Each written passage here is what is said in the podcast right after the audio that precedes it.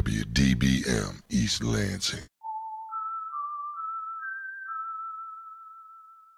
Welcome to the Sci Files, an Impact 89 FM series that explores student research here at Michigan State University. We're your co hosts, Mari Dowling and Dimitri Joseph. Today we have Megan McGrath with us to discuss her research. If you don't mind, Megan, could you just introduce yourself and tell us what year were you, which department that you're with? Yeah, so hi, I'm Megan. I am a third year DO PhD student, and I am in the Cox Lab in the Molecular Cellular Integrative Physiology Department. Could you tell us a little bit about what your specific research interests are and what projects that you're involved in? Yeah, so my specific research interests are really what I call the excitatory and inhibitory balance within the brain and how our brains process information, and in particular, how that information leads to what we perceive as consciousness. I think a lot of people sort of understand that neurons fire, and that's how we interact with the world is that this information comes in, and then we've got these little cells called neurons, and they fire off electrical activity, and that's what causes consciousness. But the sort of general way we're taught about neurons is that they're sort of an on-off state. Action potentials, I think a lot of people know that it's it's an all or nothing. Uh, you reach a threshold and then it fires off, and it's the same every time.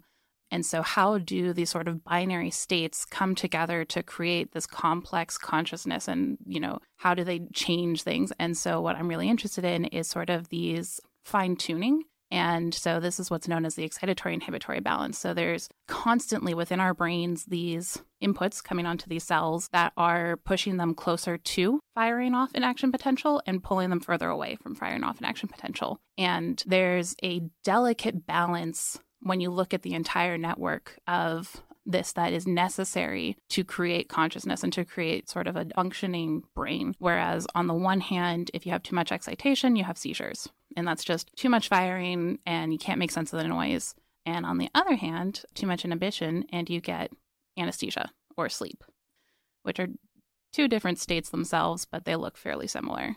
So my interest really lies in looking at that balance and what sort of mechanisms we have within the brain to make that balance possible from both a receptor level and then also a network level. So going out to seeing how these networks come together to make this what we know as consciousness. Yeah, that sounds like a really cool project and it sounds like you're you're trying to understand just how to keep the balance in check to prevent any adverse neuronal signaling. That's super cool looking at how cellular level mechanisms result in actual human consciousness and human behavior. So that's super interesting research. For people who don't have the same neuroscience background, I was wondering if you'd maybe be able to explain a little bit about what exactly neurons are in comparison to other types of cells and what do you mean by excitatory versus inhibitory? Right, yeah. Neurons are a special type of cell we like to call them excitable cells because they can reach what we consider excited states. They're these doorways, and when they open up, they either let in a negative charge, so like an electron, or they let out a negative charge, or they let in positive charge, or they let out positive charge, depending on a whole bunch of other things and how the sort of environment around the cell is going. And essentially, all cells have the ability to have this sort of negative positive interaction, but neurons are special in that when you get enough positive ions into them, and they reach this threshold, they fire off what's known as an action potential. And so, an action potential is this really rapid, we call it depolarization. And so, basically, it's getting super positive, way more positive than any of the other cells around it. And then that positivity propagates. So it goes down along this really long axon, which I like to think of it as like a big long hallway. And so there's this long hallway, and the positive ions are moving down it, and then they allow either the release of other transmitters or something like that, or they make other channels open. They open a bunch of doorways that then go to the next neuron, the next cell. And that cell then gets this barrage of information, either in neurotransmitters, opening doorways of these ion channels or something like that. And then theoretically, that cell will either reach the threshold and then also depolarize to the point where it can fire off an action potential and send that information further along. Or maybe it won't. And there's a lot of interactions. So these happen at what are known as synapses, which are these little one corridor coming onto another corridor of doors opening and closing, ions moving through. And so that's how we get all of our information. So, you know, when I touch the table here, what's happening is that there are these little doors that are getting opened by the pressure of me pushing on that table. And those doors open, and that allows the ions to move in. And then that allows that neuron to send to the next neuron, which is in my spine. And that goes further up to my brain. And then it goes through the thalamus, which is where I'm really interested. And then the thalamus basically tells my cortex so the cortex is the outside of your brain, and that's where all of consciousness happens, or how we traditionally think of consciousness happening. And what information goes there is what we actually perceive. But there's so much more information coming in that gets kind of gate kept, if that makes sense. Yeah.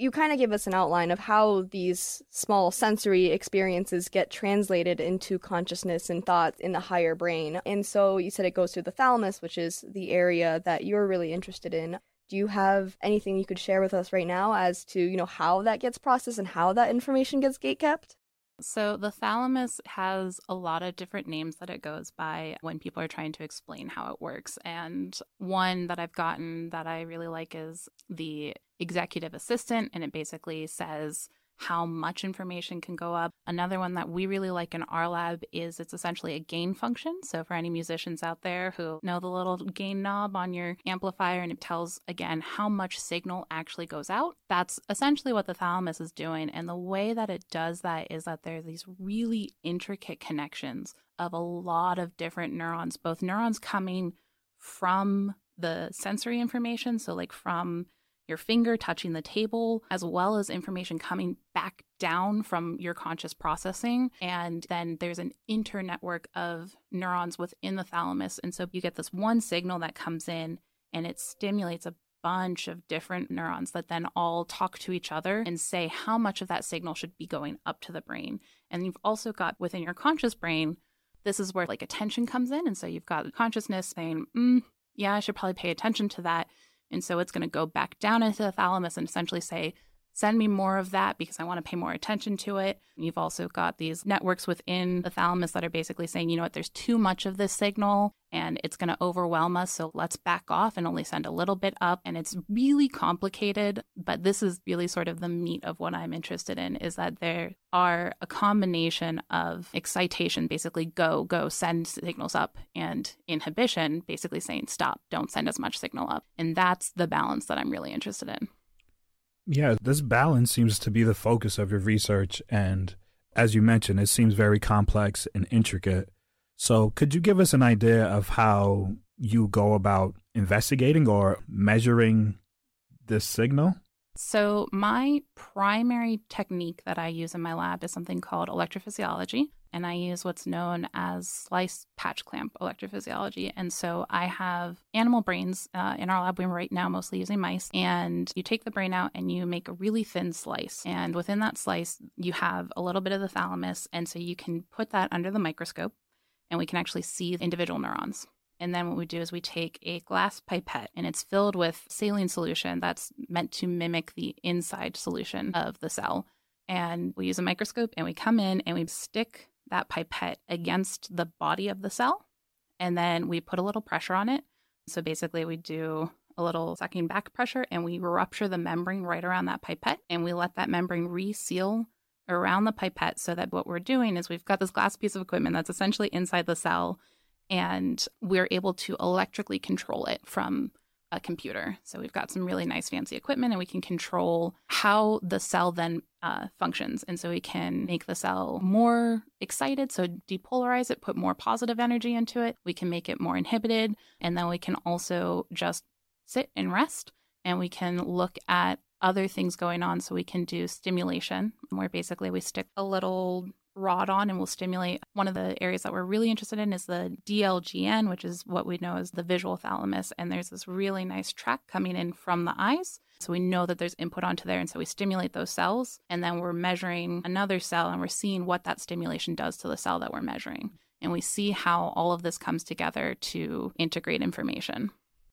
Are you looking at specific types of stimuli or just any kind and how all the stimuli gets balanced? Right now, what we're really interested in is integration. At, the reason that we're looking at the visual thalamus is there's really special synapse and we call it an F2 terminal, which is just a fancy word for this synapse that has two dendrites. And so dendrites are generally the hallways that get the signal put onto them. The axon is the hallway that's sending the signal, the dendrites are the hallways that are receiving the signal, is how we like to think about it. But in these synapses, there's two dendrites, one from what's known as a relay cell, and that's the one that actually talks up to the cortex and to the higher order brain, and something known as an interneuron. And an interneuron is something that's just going to stay within the thalamus. So it's from one thalamus cell to another thalamus cell. And it's really important. That's a lot of where the sort of tuning comes from. And then the axon that we have in this triad of this synapse is coming from the what we know as the primary afferent and so, in the case of the visual thalamus, it's coming from the eye and bringing in visual information. And the reason we do this is because in rodents, these terminals only exist in the visual thalamus, but in higher order animals, particularly humans, these types of triads are found all throughout the thalamus. And we think they're really important for a lot of the sort of delicate sensory information that we get. And so there's this really interesting interaction where the dendrites of the interneurons can act as if they're axons and they can put information onto the dendrites of the relay neuron and control again how much of the signal. So you've got the afferent from the eye coming in and releasing all of these things and releasing all this information, which is getting both onto the relay neuron, which is then going to send information up to the cortex, as well as the interneuron, so that you've basically got an excitation signal coming in saying i'm getting sensory information right i'm getting i'm seeing things and then you have the interneuron's going to say stop stop don't send as much information up and there's this really interesting thing because this can happen without the interaction from the body of the cell and this is sort of a, a, weird thing that before I got to this lab, I didn't really know was a thing that could happen. I didn't know you could have these sort of independent thought. It's almost like a reflex, right? You're releasing information and you're putting information on without going to the quote unquote brain of the cell. So that's sort of what we're really interested in our lab. My personal interest is really anesthesia. And essentially, one of the major components of anesthesia is also pain. The goal of a good anesthetic is to make sure that you're not feeling any pain during surgery. And the way that we sort of approach that right now is just to completely shut everything down. How do you plan on connecting your research in anesthesia? How will that advance the field of anesthesiology? One of the things that I'm interested in is allowing us to get a deeper understanding of how anesthesia actually works. I remember even just last year seeing headlines within PopSci articles saying, you know, we've just made a major breakthrough. We finally understand how anesthesia works in the brain, stuff like that. And they're a little misleading in that we do understand how anesthetics work. We just don't understand how consciousness works. We still don't really have a great understanding of what makes a person conscious. And then we use anesthesia as a way to sort of probe consciousness by taking it away. And so we actually have a pretty good understanding of how anesthetics function within the brain and sort of their specific receptor mechanisms. But how that comes together to actually produce consciousness, to produce unconsciousness, things like that, we don't have a great understanding. And so my goal is to help us have a, a, deeper understanding of what makes consciousness, what makes conscious perception, particularly of pain, and how can we utilize that knowledge to make better anesthetics. Because right now, the way we do anesthesia, there's sort of two main types of anesthetics that we use. There's what's known as GABAergic, which are things like propofol, etomidate, your sedatives like diazepam, and those are going to come in and they're going to increase your signaling of a molecule known as GABA. And GABA is what we consider an inhibitory molecule. And basically, that's just going to increase the inhibition in the brain. Or there's what's known as glutamatergic, is sort of the other main approach to anesthesia. And the big one in there is ketamine. And that one comes in and it's a little bit different. And basically, rather than increasing inhibition, it decreases excitation and it blocks what are known as NMDA receptors, which are a major excitatory receptor. And so you're taking out that signaling. And they produce two very different types of unconsciousness, but they follow very similar patterns in how they are produced. And if you look at them on what's known as a spectrograph, there's different bands of activity that are footprints for the different drug that you use, but there's also this really common pattern across every type of drug. And so essentially, we just kind of take a big hammer and hit the head and say, nope, don't think for a little bit. What are the major consequences of using this big hammer or this non specific approach to induce anesthesia? So, Right now, one of the big debates within anesthesia is there's something known as postoperative cognitive dysfunction. And essentially, when you come out of anesthesia, you're really groggy. And like a lot of people think of it as like, oh, you know, it's just after anesthesia. They're just a little loopy. They still have drugs in them. And it turns out that, especially as you get older in elderly patients, that this can actually lead to lasting deficits. And they're oftentimes what we would consider subclinical but we do see declines on cognitive functioning scores following anesthesia for people, particularly older people. And it's not always a guarantee that you're going to get back up after you've come out of it. And you can have these long lasting effects of anesthesia that we don't think about. And basically, we're just turning your whole brain off. It, a little bit of an oversimplification, but that's sort of what we're doing rather than mm-hmm. actually looking at specific networks and so my goal is to make more targeted approaches to anesthesia that will hopefully have less impact. So one of the really big differences is that propofol, etomidate, these GABAergic, right? You're going to have a lot of the loopiness, the postoperative cognitive dysfunction, stuff like that. With ketamine, which is a great drug, is a really fantastic anesthetic and has a lot of benefits to it, but it is also ketamine. I think a lot of people probably know that this is a street drug and it has dissociative effects. And for some people, these dissociative effects can be really jarring and really negative. For a lot of people, ketamine's great, but for some people, it can lead to psychosis, and that's really unpleasant. And so you want to avoid that. And so if we can find more clean ways, we frequently call in the anesthetic pharmacology world, we call these drugs promiscuous. They have a lot of targets. They basically just go everywhere and they're really dirty.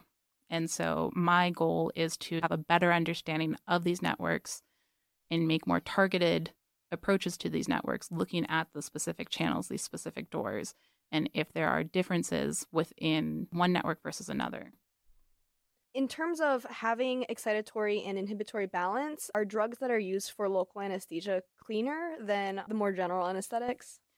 In a certain way, yes. They are definitely more cleaner because they tend to have really targeted mechanisms. So they have very clean single mechanisms. I would say probably the classic local anesthetic is going to be the canes. So benzocaine, lidocaine, cocaine, again, great anesthetic, but also has other effects. But in the way that they work as anesthetics, local anesthetics, is that the doors that are really important for propagating that signal down the hallway, down that axon hallway, are what are known as sodium channels. And they are essentially necessary to actually send information up. And the way that local anesthetics work is they just block them. And so if you completely block them, you just can't get any signal up. And so mm-hmm. that's sort of why, if you think about like getting Novocaine at the dentist, you can do whatever you want and you can't feel anything, right? Because you can't get any signal up. And there's also regional anesthesia, so things like epidurals, and they work very similarly, where basically you're just delivering the drug that will stop any signal from coming up whatsoever. And so it's similar to the sort of general anesthesia, which is where a lot of my interest lies, but it's a little bit more focused and targeted. And so you're not having big whole consciousness level effects. You're mm. just completely stopping anything from getting sent. Earlier, you mentioned that you were interested in the thalamus. Is this region of the brain especially important for anesthesia? I certainly think so, yes. And I mentioned that there are different footprints based on the different drugs, but they have sort of a common pattern to them. And one of those common patterns is that anesthesia basically starts in the thalamus and then propagates out. And this has been shown in a number of different labs. And so I think the thalamus is really important because it really is sort of the gatekeeper of sensory information. And I think it's also really the gatekeeper of consciousness and the way that the thalamus basically controls all of what's happening in the higher order processes and how much information is getting up there and really sort of controlling how we interact with and perceive the world. I think it's really important and I think that makes it a great target for finding more clean approaches to anesthesia. I think we're still a long ways off, but my hope is that as we begin to better understand how these networks come together and how they integrate and how they all sum up to the complex wonderfulness that is consciousness, then I think we get closer to making it a better way to control consciousness in a hopefully healing manner, particularly within regards to anesthesia. Being that the thalamus is sort of this orchestrator for consciousness and sensory attention, and it's connected to higher cognition, how do you focus your research and experiments to only target and study the role of the thalamus and not the other parts of the brain? So, in my research now, the way I target the thalamus is I take out the thalamus and okay. I specifically look at neurons in there. While we have within the brain sort of a very small number of neurotransmitters that are really pretty important, I think sort of the classics are GABA, glutamate, dopamine, serotonin, which I think everyone's probably heard to some extent. And we think of them as having general roles. The way that they have these multifaceted roles, though, is by having different receptors and different channels or the doors. And so my interest is really trying to get specific interactions and specific doors as a way to probe these networks because what we know is that even though there's GABA throughout the brain, the way that GABA functions is different in different parts of the brain. And that's true of pretty much all of them. And the way that it functions differently is by these really specific isoforms or different subtypes of these receptors and these channels. And we know that if we have enough information with some bioinformatics and qualitative structure analysis relationships for pharmacology, that we can target these different isoforms really specifically, ideally, hopefully. And so that's sort of my goal is to try and understand how this network integrates, what the important doors or channels are, and then target those specifically. Okay, great. I think that's all of our questions for today. Thank you so much for your time. It was a really, really great conversation. We learned a lot. And we look forward to finding out how your research develops and your applications in anesthesiology. Thank you so much. It was so much fun being here.